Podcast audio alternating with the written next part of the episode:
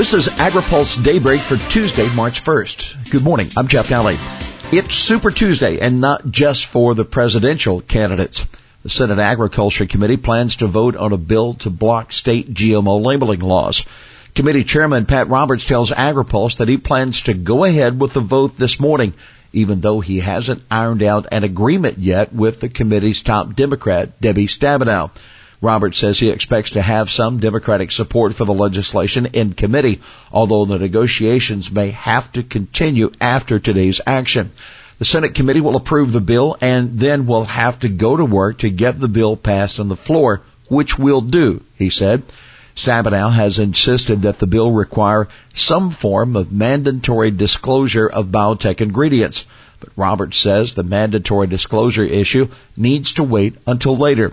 Congress first needs to make sure that Vermont's first in the nation labeling requirement doesn't take effect as scheduled this summer.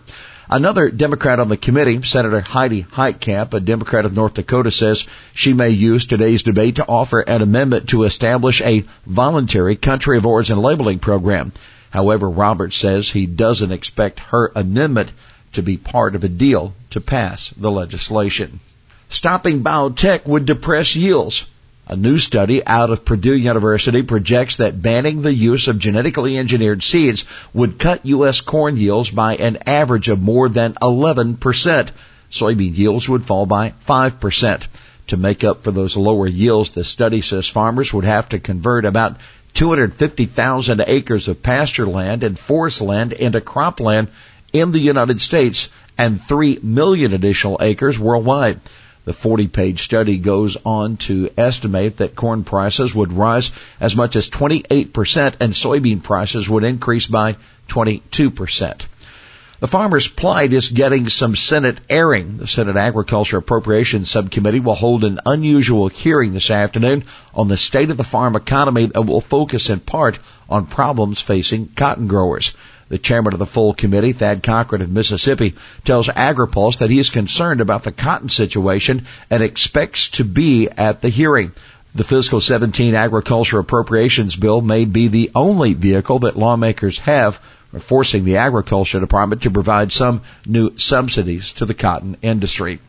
School food directors hit the hill School food service directors from around the country will be on the Hill today to lobby for passage of a child nutrition reauthorization bill.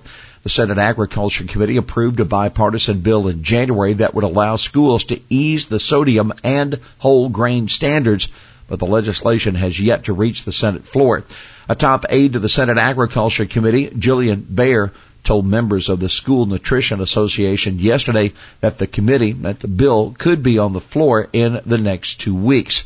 The House Education and Workforce Committee, which has jurisdiction over child nutrition programs in that chamber, is working on separate legislation and has yet to lay out a timetable for taking up the measure.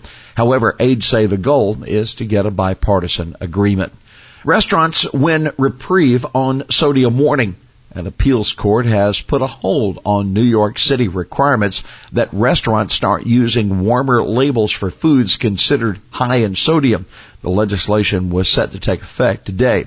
In Philadelphia, Mayor Jim Kenney has proposed a tax on sugary drinks of three cents an ounce.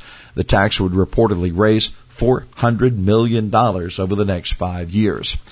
The FDA is losing a top vet, Bernadette Dunham, who has been director of the FDA's Center for Veterinary Medicine since 2008, stepping down to take her post in academia.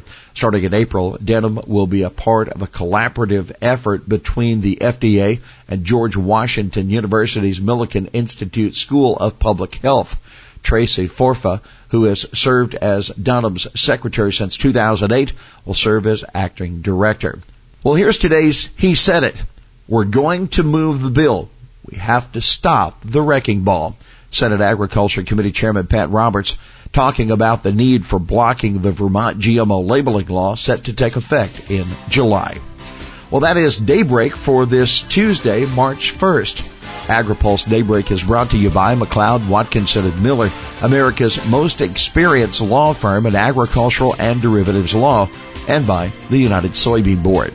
For the latest news out of Washington, D.C., visit agripulse.com. For AgriPulse Daybreak, I'm Jeff Nalley.